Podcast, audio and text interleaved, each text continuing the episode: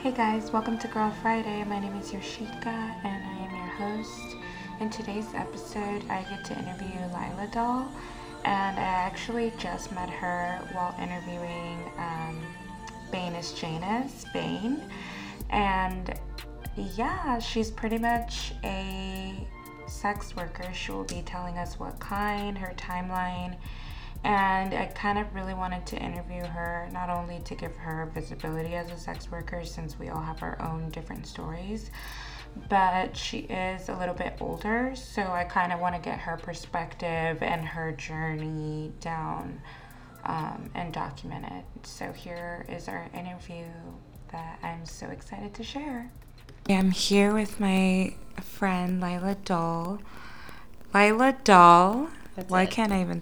And I'm excited that I kind of ran into you because um, I feel like you do different things, and also you've been in the game for a while. So I'd love to get your perspective on certain things. You know? Mm-hmm. Um, do you have any pronouns? Um, I support all pronouns. Yeah.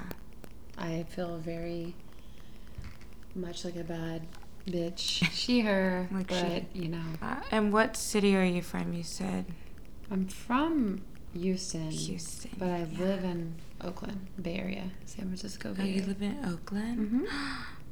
You like it? Mm-hmm. I heard it's like a little dangerous. No? No, it's not bad. I've been living there since 2005. Oh my god, I really want to go to San Fran and like post my as my ad over there. You can totally uh, drop in at my space if you want to. Ooh, really? You can post the. I'll show you the whole general area, Uh huh. the spots. Like if you advertise on PD, Yeah. you can post in the city. I could also direct you to some people who have spots in the city if you want to go there. But if you want to do Oakland, Emeryville, Berkeley, I have a place too. You could drop in. Okay. What do you think Houston taught you for your sex work? What Oh my lord, I was a child then. I didn't do. I finished high school in Austin and did some college there, and then moved to San Francisco. And I didn't do any sex work until until I got to San Francisco. Really? Nothing at all. Like I had a really very religious, like Pentecostal uh, family. Was a church band. I play music, and my family was like deeply, like they were the Uh, the band. The Really? music is meant to inspire worship. Yeah. So at least country gospel, they had records and shit, pedal steel guitar and hairdos and suits and all that shit. That's so crazy. It was crazy. You play music based off growing up in that environment. Well, I play weird experimental music, but it Yeah. definitely influences it. That the trauma of Yeah. all that, yeah, that's Oh. that's in it. But anyway, when I got, I left, I left Texas, and when I got to San Francisco, that's when sex work became enticing. There was so much more freedom there. I mean, I got, I, I moved to San Francisco in 2000. My sex work timeline is that I moved to the Bay Area to be in a band. Um, I was still in school.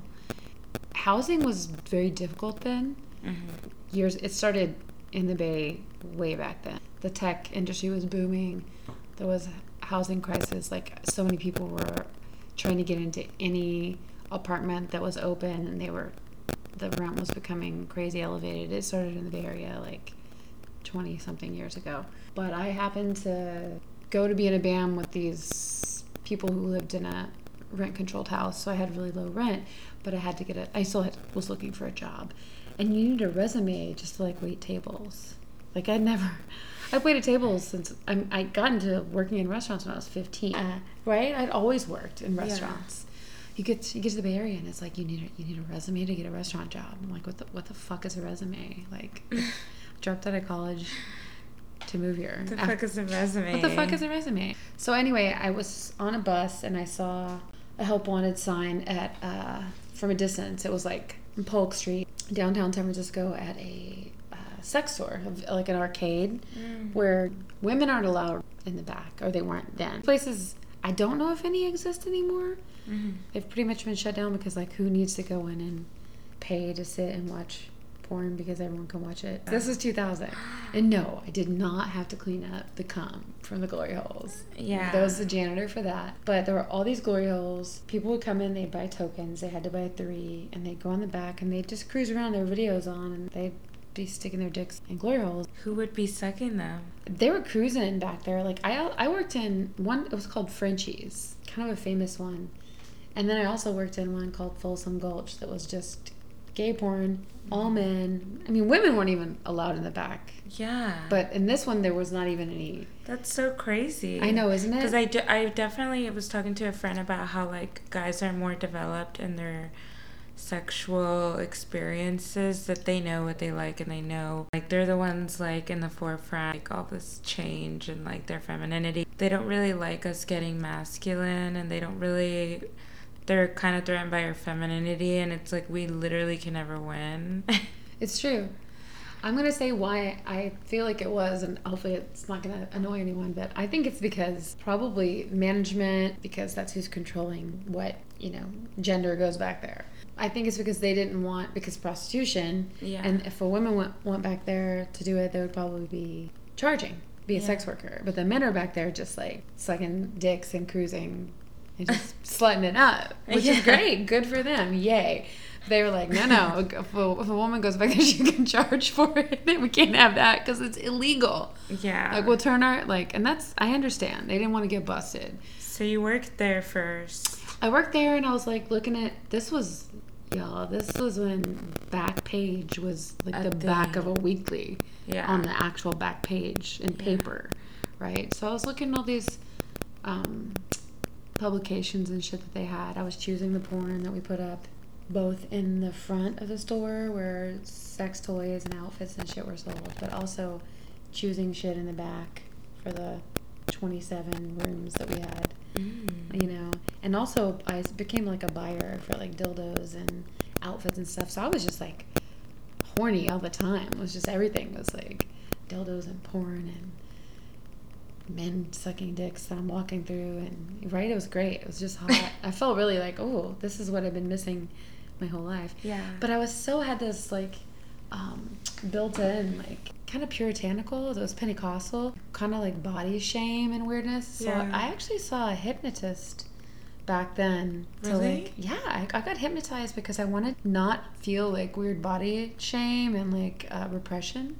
yeah So I got hypnotized so I would feel more comfortable. And I don't, I can't say whether or not it, hypnosis worked on me. I mean, I did do the thing where I tell you to close your eyes and you start talking and you raise your hand. Probably I went under and he knew what I wanted to go under for. I then I started answering ads for sexy photos. I just wanted to be in photos. Like it hmm. was more a personal journey. It started off that way to, to like get past some stuff. yeah And then there was this uh, peep show called The Lusty Lady. It was cooperative, woman owned peep show, like the only one in the country. And I, I worked there. I wanted to work there. It's like yeah a fishbowl that we were in, and it, it was just so weirdly liberating that, like, it no, it's not weird, but it was just us in the room, and we'd be like plopped down on the ground, like bullshitting with each other with like our stomachs hanging out and like sprawled out. And then you'd hear like the window crank up, and suddenly it was be like backs arched, and like you'd still be saying the same shit because the guys couldn't hear you, but suddenly Yeah. like the window would open. I don't know. It just felt so empowering to like be like we're using, we're doing this. This is a show. I just really loved the show aspect of it. mm-hmm.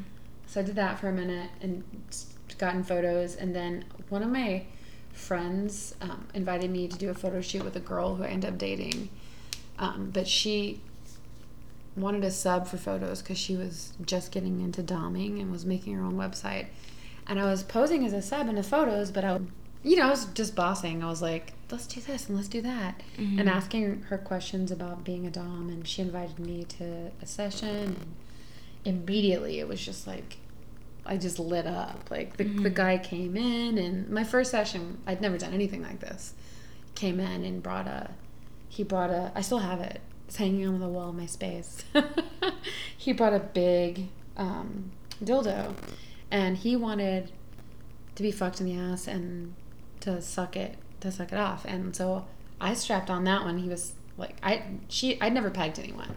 yeah So she's like, I mean, like right away. I mean, I've been in there like 15 minutes, yeah and like he's gagging on my dick, and I'm just like, this is fucking amazing. I just felt so uh, excited, like so energetic.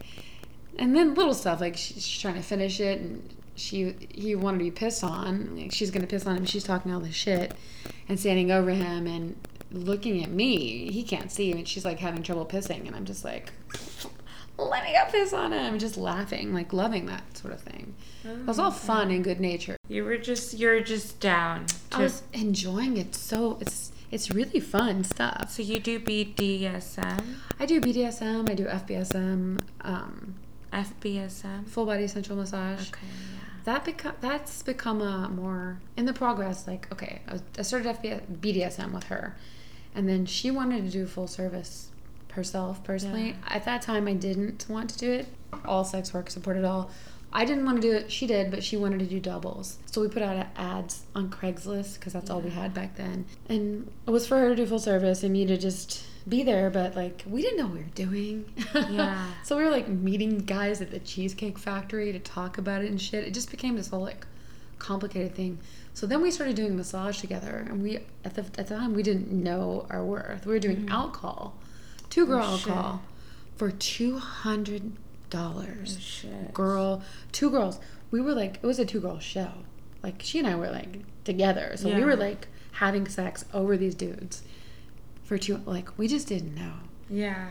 So eventually, one of our clients who who did know, and so he would also see us and tip us well. So we were ended up making like back then, you know, two thousand three at this point. We're making like two fifty for massage alcohol with Yeah.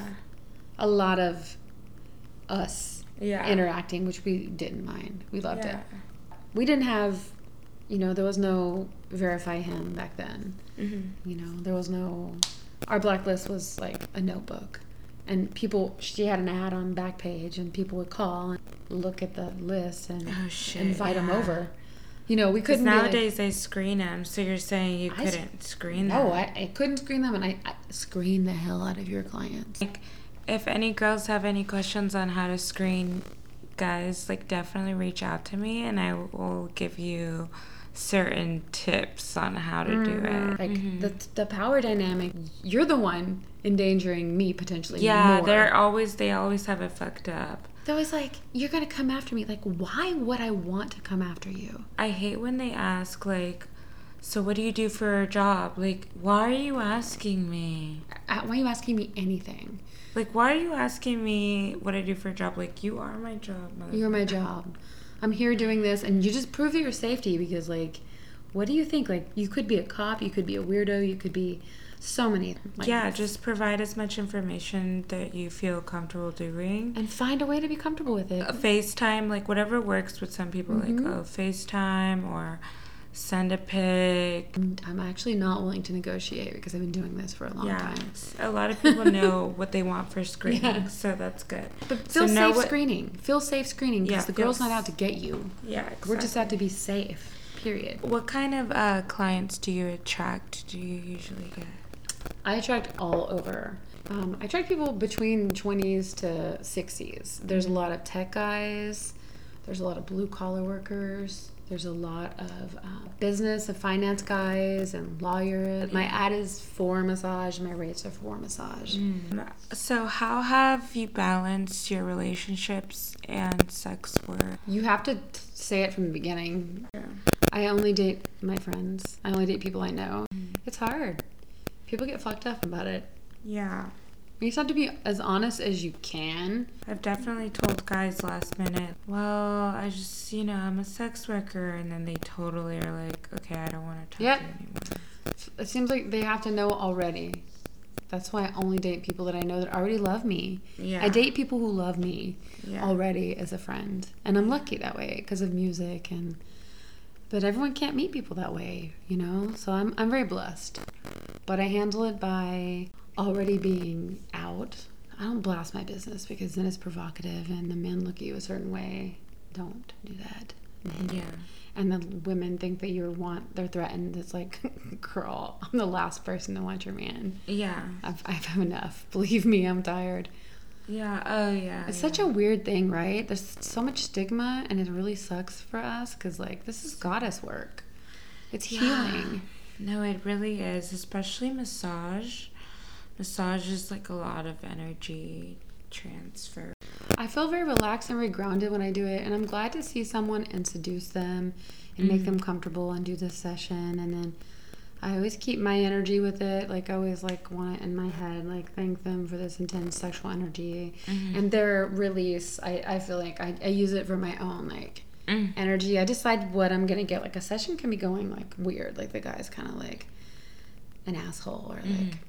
And you, th- I think, okay, what I'm getting from this is power of negotiation.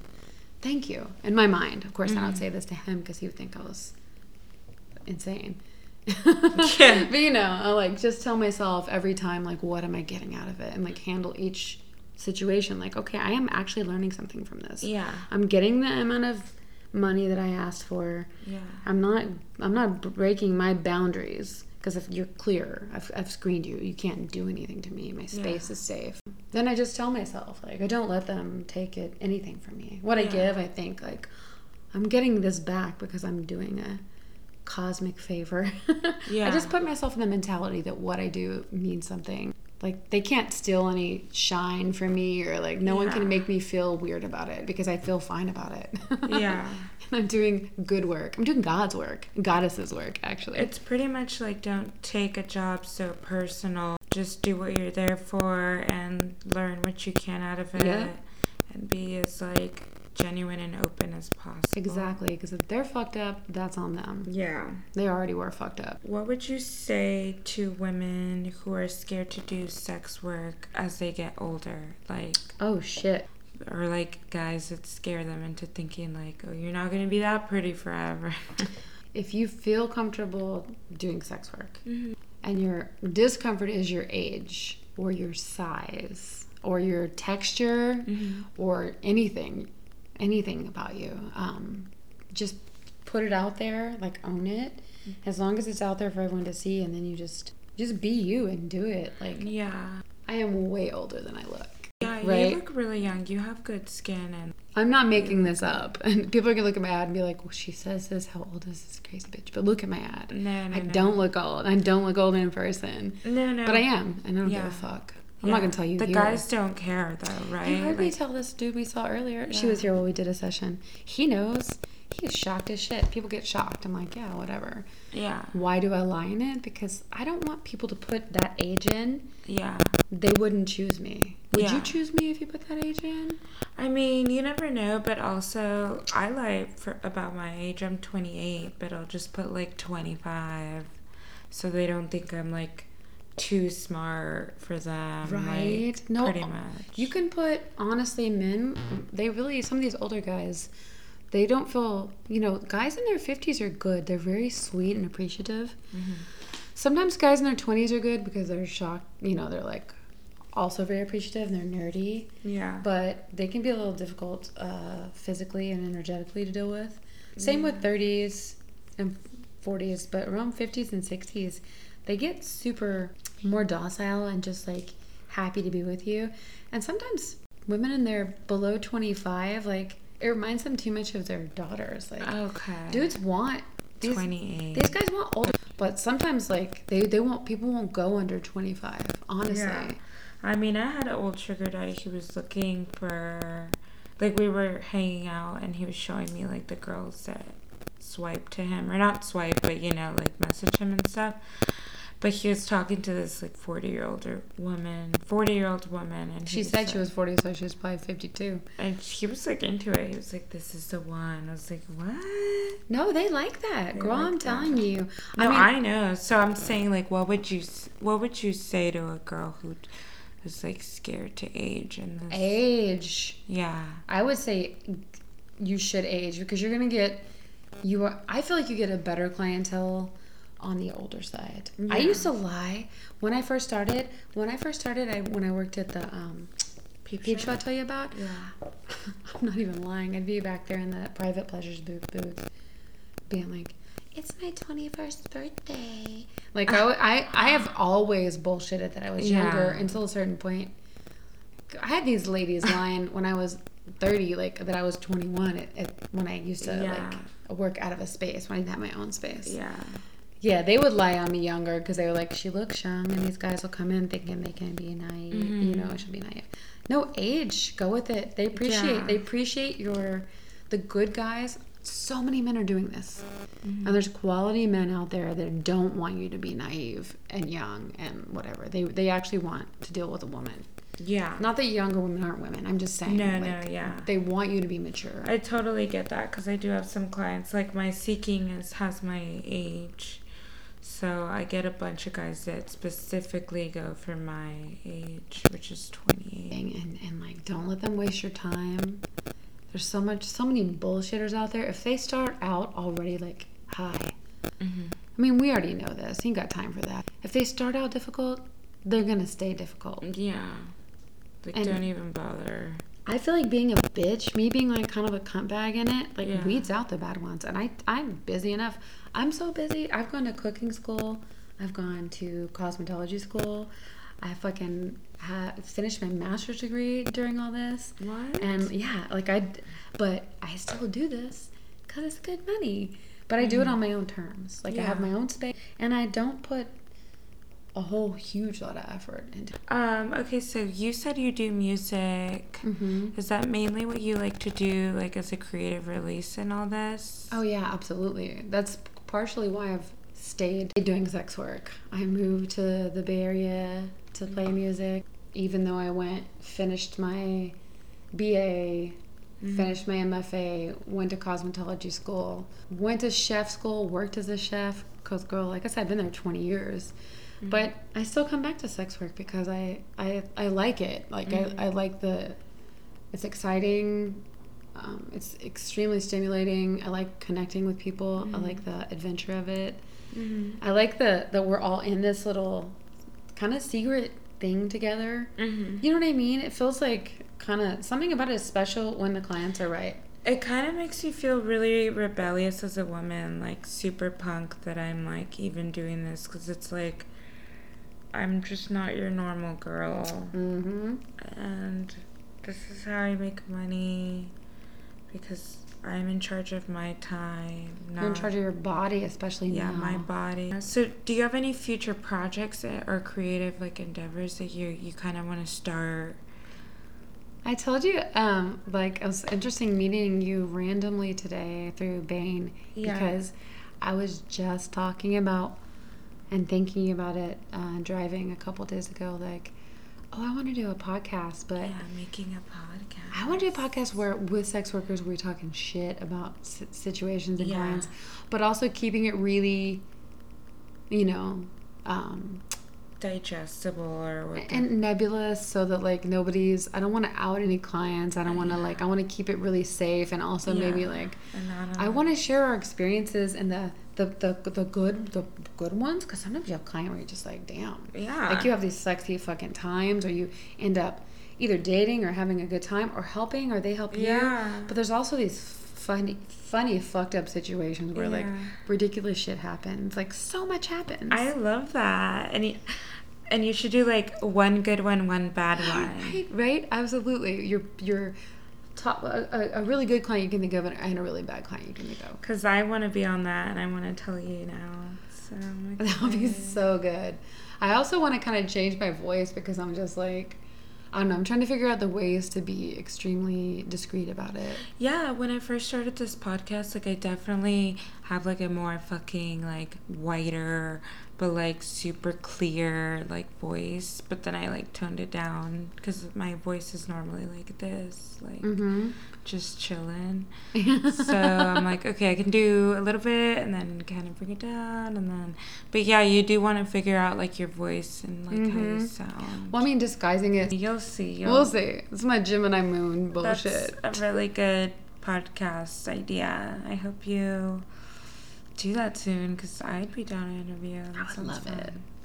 I think it's good to make sex workers visible and like everyone has a different story and background and what they've learned and how they want to share and like give tips and stuff and I love hearing it all. You know? Absolutely. It's real work. We're doing it. Yeah. We're sustaining ourselves on it. Like you said, it's punk as fuck. And I mean, all kinds. Everyone can do it. Mm-hmm. um, if you feel comfortable doing it, of Yeah. course, and and be as safe as possible. Yeah, set your boundaries. Like if you're not comfortable doing a certain service, like provide only the ones that you can.